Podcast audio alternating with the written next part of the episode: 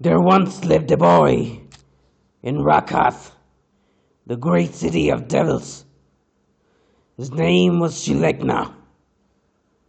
He was a devil born the royal bloodline of Harkats, the closest confidants and ministers of the devil king Zerah. Though he had every sin he wished for around him, Shulekna was different from the other devils, different from his very own siblings. The devils loved stealing, killing, tormenting, molesting, abusing, and enslaving the last remaining humans. They behaved the same way with each other too.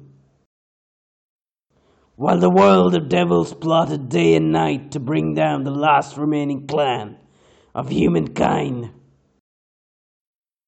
Shelekna found humans to be very interesting. Humans, in pain they found happiness, in misery they found joy, and even when they were hated, they found compassion towards their fellow beings could also see something that no other devil could see a shining light in the forehead of every human in the shape of a crescent. One day he asked an enslaved human in his father's house, What is this light? The human, perplexed with fear, asked him, How can you see it?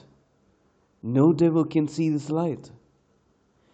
Shalekna's curiosity increased. He demanded, What do you mean?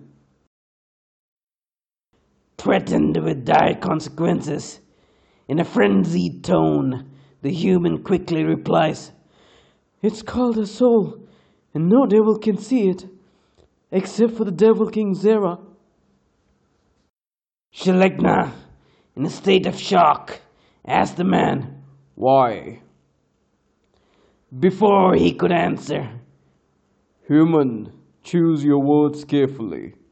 I have an Iron Maiden waiting for you, if you lie to me. Bleed, Shalekna.